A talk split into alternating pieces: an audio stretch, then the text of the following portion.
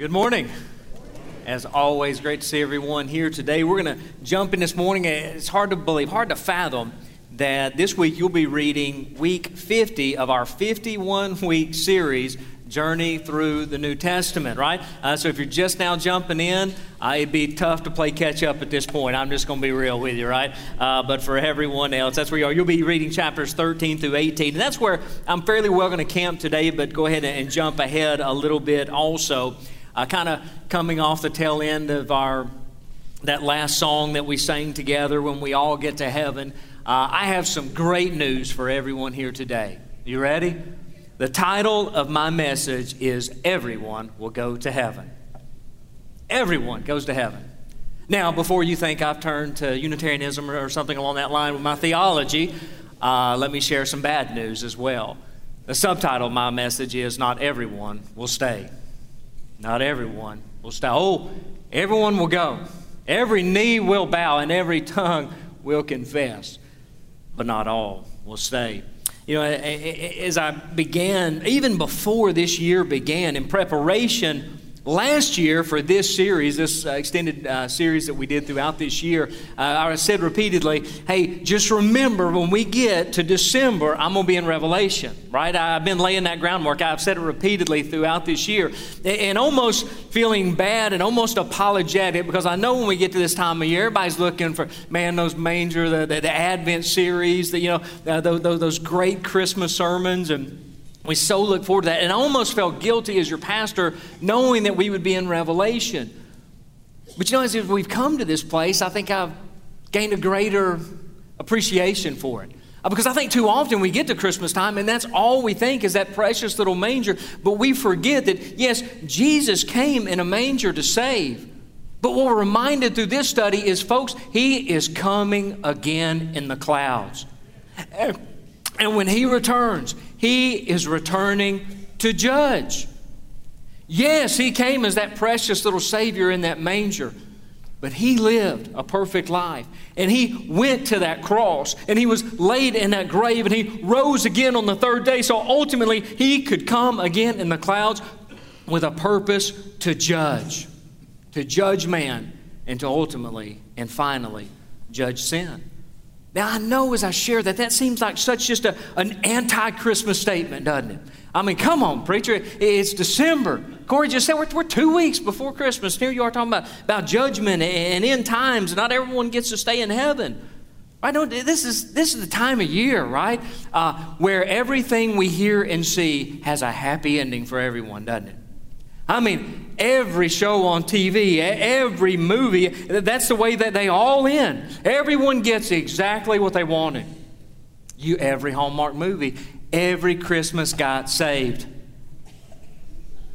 Every girl got her ring. Right? And nobody left at the altar on the Hallmark series during Christmas time, right? I mean, everybody has that, that perfect happy ending. Rudolph leads his sleigh, don't he? Right? Uh, uh, uh, Ralphie gets his Red Ryder BB gun in the end, right? He gets exactly what he wanted. Hermie becomes a dentist. Gr- you have to do some study to remember that one, right? Hermie becomes a dentist. Grinch gets his heart, right? We go on. Tiny Tim gets his medicine. Uh, let, us go back a little bit further. George Bailey, right, gets a second chance on life. In the greatest Christmas movie, both Emmet and Ma Otter get jobs in the end. You've not seen it, shame on you. Let's come on back in a little bit. Uh, Buddy gets his family, and Clark, in the end, gets his Christmas bonus. Can I get an amen? right? Eh, eh, it, it, that, but that, that's Christmas, isn't it? Like eh, everything's got to have this, this happy ending. Everybody gets exactly what they want. And I think we forget what Jesus said in, in, in Matthew chapter 10 and verse 34. He said this Don't assume that I came to bring peace on earth. I did not come to bring peace, but a sword. And we've looked at that, that, that, passage in the past. You think, wait a minute, didn't the angel say peace? Yes, peace came in Christ. But what Christ was telling us is please understand this that with my advent, with my coming, I would also come as a sword. A sword divides and cuts. He went on in that passage to say, listen, I am going to divide husband against wife child against parent. I will divide families. I, I, will divide homes and communities. I will even divide nations by my coming. Yes, we sing Silent Night, Holy Night, all is calm, all is bright. And maybe in that moment, in that specific place, it was. Certainly it was. But yet, within two years, there would be an edict from Herod to murder every male child in an entire region age two and under.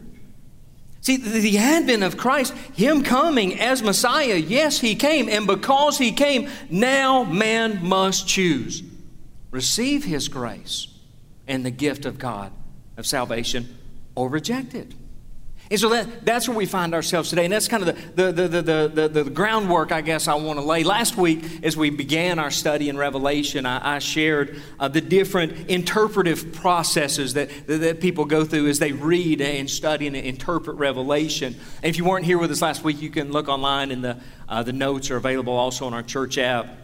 I'm not going to go back there and go over that again, but, but I want to just continue to lay a little more groundwork for people because I know as we get into this study in Revelation, there are so many questions and, and so much information out there in different camps, if you will. And so I just want to kind of continue that because over the past two weeks, if you've been staying with your reading plan, uh, you've read about the tribulation period that will come. Also, there's this seven year period of tribulation or of judgment and trials. Now, at some point during that tribulation, during that time, Jesus will return. And when he returns, he will rapture or carry up, if you will, his church or believers. And we, we studied that back when we were in, in 1 Thessalonians, that, that that time will come. In fact, 1 Thessalonians chapter 4, I'll read it again, beginning in verse 13.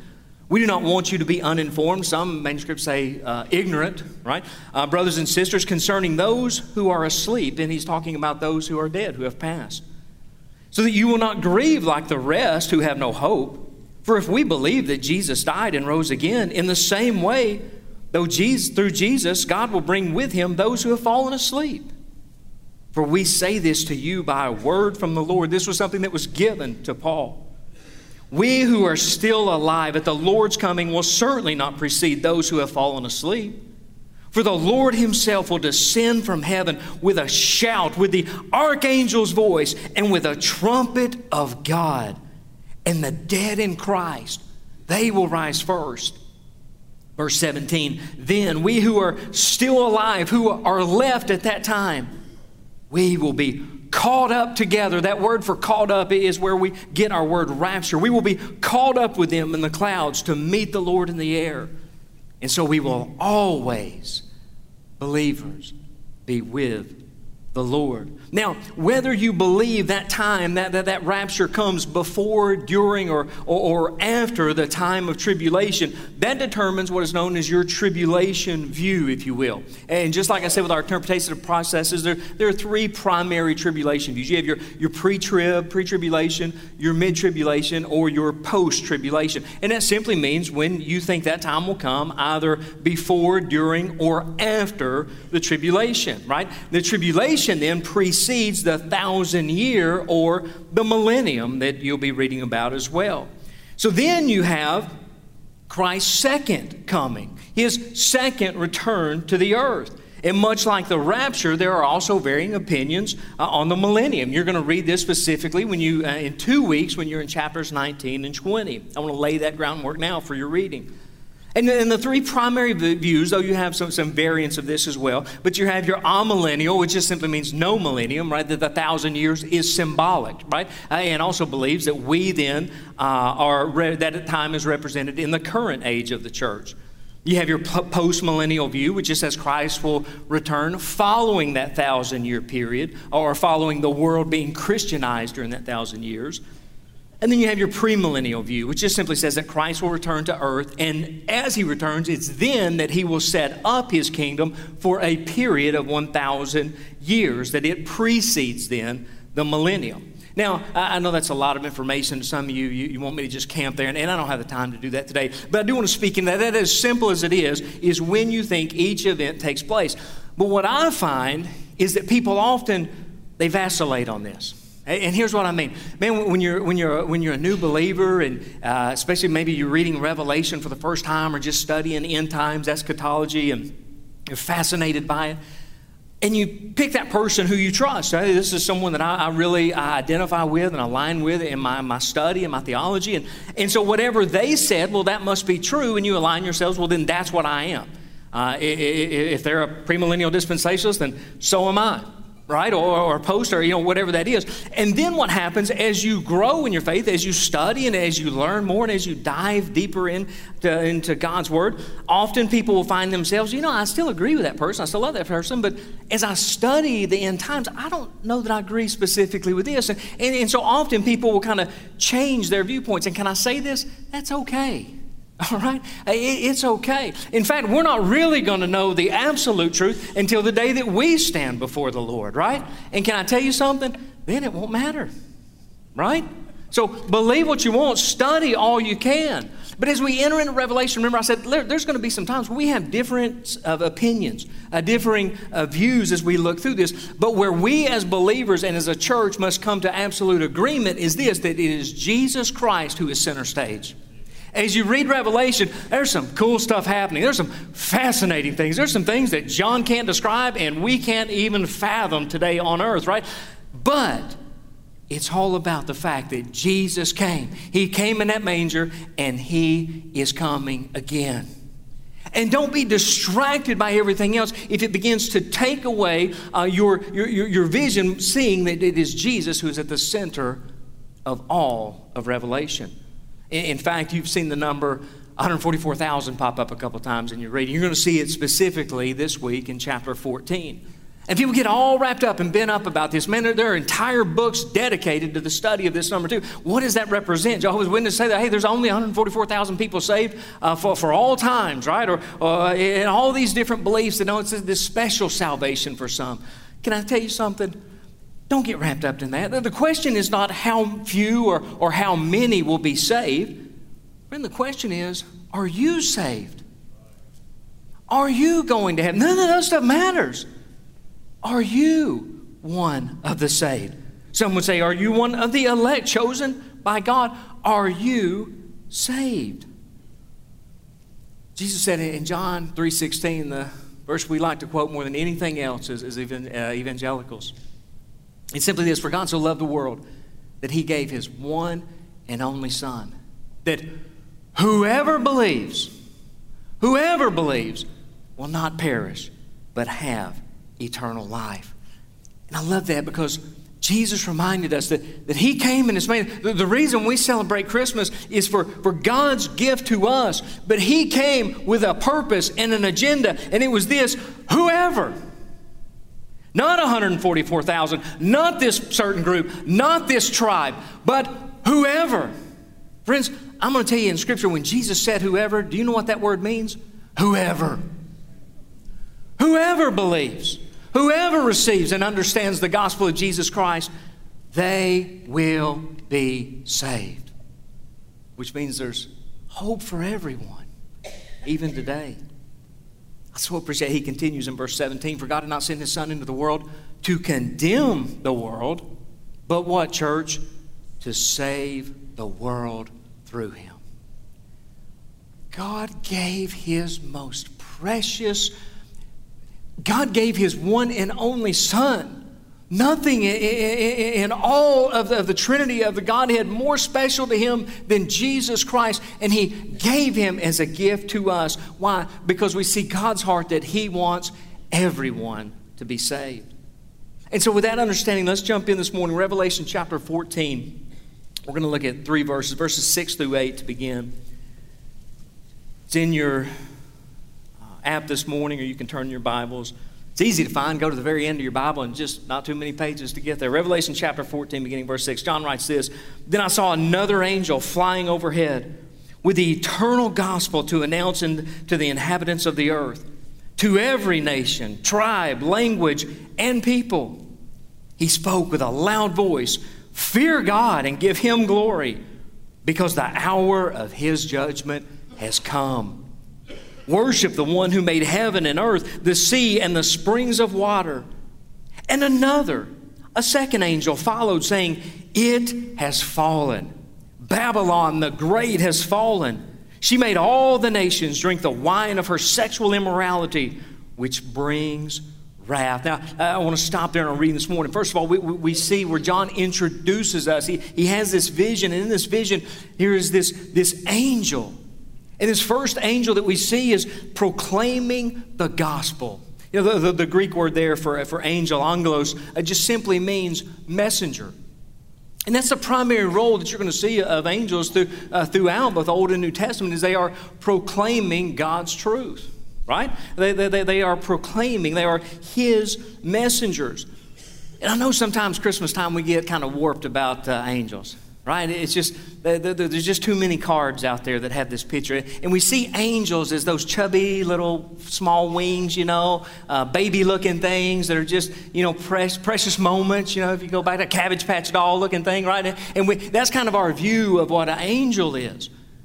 But man, when you see angels show up in Scripture, it's anything but that, isn't it? I mean, people freak out. When the angel showed up to the tomb to roll away the stone, the best guards the Roman soldiers had to, to, to place there to guard, they passed out when they saw him. Couldn't handle it. Hey, remember Luke's gospel and the shepherds are out in the field, you know, and minding the sheep, and, and an angel shows up with that proclamation. What happened to them? They freaked out, didn't they? Luke says that they didn't know what to, they were scared to death. And then it says a, a whole heavenly host, multiple angels joined in with them. And I love that if you look at the, the, the 1500s translation by Tyndale, he says this heavenly, he refers to them as the heavenly soldiers of God. The soldiers of God. The New Living Translation says that the, the angel was joined by the armies of heaven. I mean, that's what an angel is. An angel is a green beret, right? An angel is, is, is a soldier. An, an angel, man, they are a dude, right? Uh, they, they, they have a presence about them. And so forget about those little Christmas cards that you see with, you know, little flappy wings and all that, right? These are soldiers, are these, right? And, and this first soldier, he is proclaiming the gospel of Jesus Christ. Now, this is preceding the millennium, and what I love about this is not notice what it says every nation. Who's he reaching out to? Every nation, every tribe, in every language, to all the people. We see the, the heart of God even up, it says, to what? The very last hour. Up until the moment that that judgment comes, God is still sending His angels, still putting forth His gospel through the church that everyone would be saved. To the very moment we see the, the heart of God. And it says that it refers to this now as the eternal gospel. Now, let me warn you of this. There are some people out there that say there, there are different gospels within the New Testament. There, there are variations and gospels that mean different things. Friends, can I tell you something? There is one gospel, and that gospel is of Jesus Christ, and it alone is eternal. Period. Only the gospel of Jesus Christ gives eternal life. What is that gospel? To, to understand that, that I am a sinner, that I, I make mistakes on a regular basis, right? Uh, I, I sin, I fall short of the glory of God, of the perfection of Jesus Christ.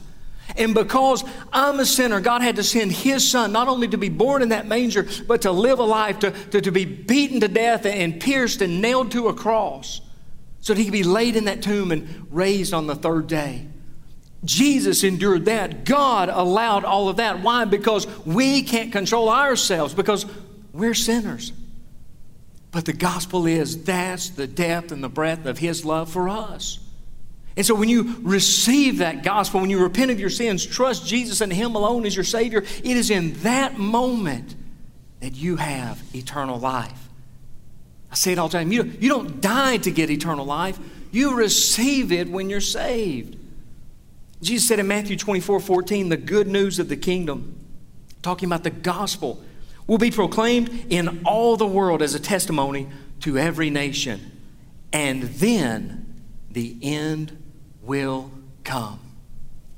The heart of God that, that He has now called us and empowered us and equipped us through the Holy Spirit for us to be the, the, the messengers to go out into all the world. Because one day that trump will sound. One day that time will come and it will be the end. But until then, Today and until that very last moment, God wants everyone. God desires that, that everyone would be saved. Remember in 1 Timothy chapter 2? He said this beginning verse 3 God our Savior wants everyone to be saved and to come to the knowledge of the truth. We celebrate Christmas because of how much God loves us. I, I, remind us all the time we say Jesus is the reason for the season, but the truth is, no, you are the reason. He came for you. He endured all of that for you. But then we get to verse 8. In verse 8, we're introduced to a second angel. Now, now, the first angel, that soldier of God, was proclaiming the good news, the gospel, that everyone could repent and be saved. But this second one, what's he proclaiming? He's proclaiming judgment. Now, here's the thing if everyone had responded to the first angel, there would be no second angel. But they didn't. Why? Because there has always been, and there always will be, a rejection to the gospel of Jesus Christ. And because we see the heart of God, we see the Spirit of God that He desires everyone to say, be saved, we also see the will of man, and we know this that not everyone will. In fact, most won't. And because of man's rejection, then there must be judgment. And in this judgment, he, he uses Babylon here as this reference. In the Old Testament, it was Babylon who destroyed Jerusalem and the temple of God. Uh, we see, remember, as we've gone through the New Testament, I've pointed out at different times where the writers of the letters in the New Testament would use the word Babylon as a code name for Rome right? Who, who was the oppressor of the church, who, who was an oppressor of the kingdom of God at that time. And so they would refer to Rome as Babylon because they did, if that letter got intercepted and they were speaking directly against Rome, they, they understood the, uh, the consequences of that. So they would use it as a code word. And, and here, the same thing that idea of Babylon being the one who oppresses the kingdom of God. You may remember not too long ago, Saddam Hussein you know, made an effort to literally rebuild Babylon, right? But Babylon is used to refer to, to, to, to, anyone or any group who rejects the gospel of Jesus Christ, who in essence is an enemy of God, who desires and prefers the things, it says, of this world, which ultimately are the things of Satan, over God. He says it's intoxicating mankind with, it, with its immorality that literally turns people to a point where they hate God. Uh, last week I said with God's prophecy, there are times when God's prophecy is true, both past, present, and future. Certainly, with this message, isn't that the truth? I mean, don't we see that? We see that Old Testament. Uh, man rejecting the things of God, what for the things of this world. We certainly saw that in the New Testament, rejecting even his son. And we see that today, don't we? I mean, we are so bent, so intoxicated, if you will, by the things of this world, the, the, desires. Man, that desire to acquire is why everyone has so much debt in this world today. Right? We, we, we have that now. We're so intoxicated by the things of this world. We, we, we desire them and we want them to the point where we literally worship the creation over the Creator. We will worship that thing over the one who provided it. It was true then and it's still true today. He continues on in verse 13 of chapter 14. He says, Then I heard a, a voice from heaven saying, Write, blessed are the dead who die in the Lord from now on. Yes, says the Spirit. So they will rest from their labors, since their work follows them. Now, something interesting here now is said, it, blessed are those who die. Now, certainly he's speaking, uh, I believe, about those who die specifically during that tribulation period. But it's also true for those who die in the Lord now and in anticipation of that time. You remember Paul wrote what to, to live is Christ, but to die is gain. Right? I mean, if, if to live is for the intoxicating things of this world, to, to have and acquire more stuff, then, friend, when you die, you lose it all. I mean, it is yard sale fodder the next month, right? Everything that you lived for. But if to live is Christ, to have a, a Christian worldview that you look at everything through the lens of Jesus Christ, man, if you say, man, God has blessed me with a spouse, And I have this blessing so that I can pour my life into them. I can undergird them so they can grow and flourish in the Lord. If God blesses me to, to, to, have children, I have children not only to, to be a blessing to me, but, but I am a steward of those children to teach them and to see them grow in the ways of the Lord and to go and, and serve God. If I have that Christian worldview, seeing everything through Christ, and I realize, listen, I have a job, I have a career, I make this money, what, not just so that I can have stuff, but so I can give back to God, so I can give to the church for, for, missions to see that the gospel continually is proclaimed, that, that I can bless other people who are in need. When we have that, that Christian worldview, then if everything on this world and in life is all about pleasing Christ, then when we die, it only gets better. Now we, we just hang out with Him for eternity, face to face with Jesus. If that is our worldview, then to live is Christ. It only gets better. God tells John to write this down. I love what it says. You notice it says the, the Spirit then says, Yes. There's like this interruption in it all. Then the Holy Spirit here, remember, speaks out, and the Holy Spirit is given to believers. He is that, that deposit, that, that treasure in this clay pot that we talked about that, that is with us, that, that, that helps us in our sanctification, that we can live for the Lord, to have the, the power and the strength over sin and temptation in this world. But the ultimate goal, then, the, the, the goal line, if you will, is heaven. And so when we get there, you hear this yes from the Holy Spirit, right? Touchdown. You know, view it that way. We're home, right? In essence, that's what he's saying. And he says, and it is in that moment that believers will, will rest. They'll rest in their labor and their work from the Lord, and they will rest eternally in their salvation. But the lost, the lost will be in torment for eternity. I want to close in Revelation chapter 20, and I know that's a week ahead of your week's reading, but I want to get us there, and it's that, that final judgment. John writes in Revelation 20, beginning in verse 11 Then I saw a great white throne and one seated on it. Earth and heaven fled from his presence, and no place was found for them.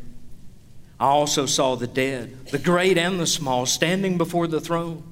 And books were opened. Another book was opened which is the book of life. And the dead were judged according to their works by what was written in the books. Then the sea gave up the dead that were in it.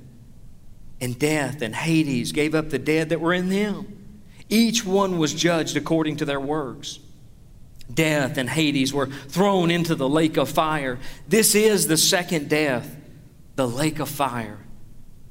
And anyone whose name was not found written in the book of life was then thrown into the lake of fire. Now, here, after the millennium, but before the new earth, John is given this picture. Now, remember, John has this incredible task of describing for us today what was absolutely indescribable. And in doing so, I, found just in, in, my CSB 68 different times in Revelation that John used the single sim, simile or uh, descriptor, if you will, like. Now, he used many others, but just that word like as a simile or a descriptor of something else 68 times. When he saw Jesus in chapter 1, verse 14, he says his eyes were like fiery flames. Can, and, and, can you imagine? He, he's seeing the, the face of Jesus. I, I can't tell you what it was like, but man, if you can just imagine fire, that's what his eyes were like. In the next verse, he says, and, and his feet were like fine bronze. They weren't bronze, but, but, they, but they were like fine bronze. He, he continues in verse 16, he says, his face, man, his face was shining like the sun.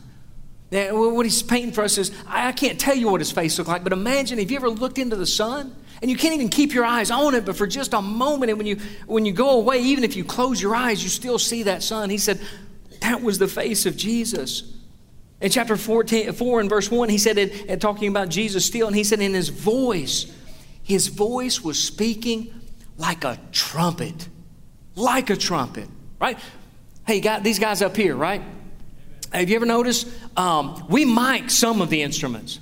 We don't mic a trumpet. Right? Matter of fact, we put baffles that look like toilet bowl plungers on the end of those trumpets sometimes, right? Why? Because they're so, I mean, they, they, they just push it out, right? Tearing my line here, my own track, okay? Right? We do everything we can. They're behind those walls right now because there's sound material back there just trying to catch some of that trumpet sound. And John says, that was his voice, man. It's like, it's like that trumpet. That trumpet goes over every, it don't matter, it don't matter what the violin or the flautist is doing up here, right? Trumpet, that's why we say trump, this trumps everything, right? The trumpet, it's over the top of everything. John said that that was his, his voice, man. It was, like, it was like a trumpet. I, I can't even explain it. In chapter uh, 4, just in verses 6 through 7, he said this so something like a sea, like a sea of glass, similar to crystal before the throne. The, the living creature that were around one was like a lion, another was like an ox, and another had a, a face kind of like a man. And the fourth living creature was, was like a flying eagle. And, and he continues with these similes and these descriptors all through the book of Revelation. But did you notice in what we just read in, in chapter 20? He didn't see any of that, did he? In fact, he was given a clear vision. And he was able to explain, express in clear words for us to have a clear meaning today.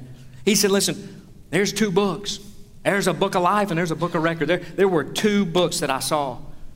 Christmas time, like we tell our kids, right? You got the naughty or nice list, right? He said that's what we had. We, we two books, naughty and nice, right? You, you, you, you, that was it. You had a book of life, the Lamb's book of life, and you had the, the book of record. There's an old term that, that used to be used a lot. They still throw it around a lot, but it doesn't have a lot of meaning. When you got in trouble, like if you were guilty of something and you got arrested, what'd they say about you? You got what? Booked. You ever heard that? You ever been? No, right? Uh, but that's what they say, right? Uh, you got booked. Well, what are they referring to? Literally, your name would be written into an offender's book if you were found guilty, right? That you were written in a book. This was before computers, right? And that's what he said. Listen, there, there were books there, and your name was in one or the other.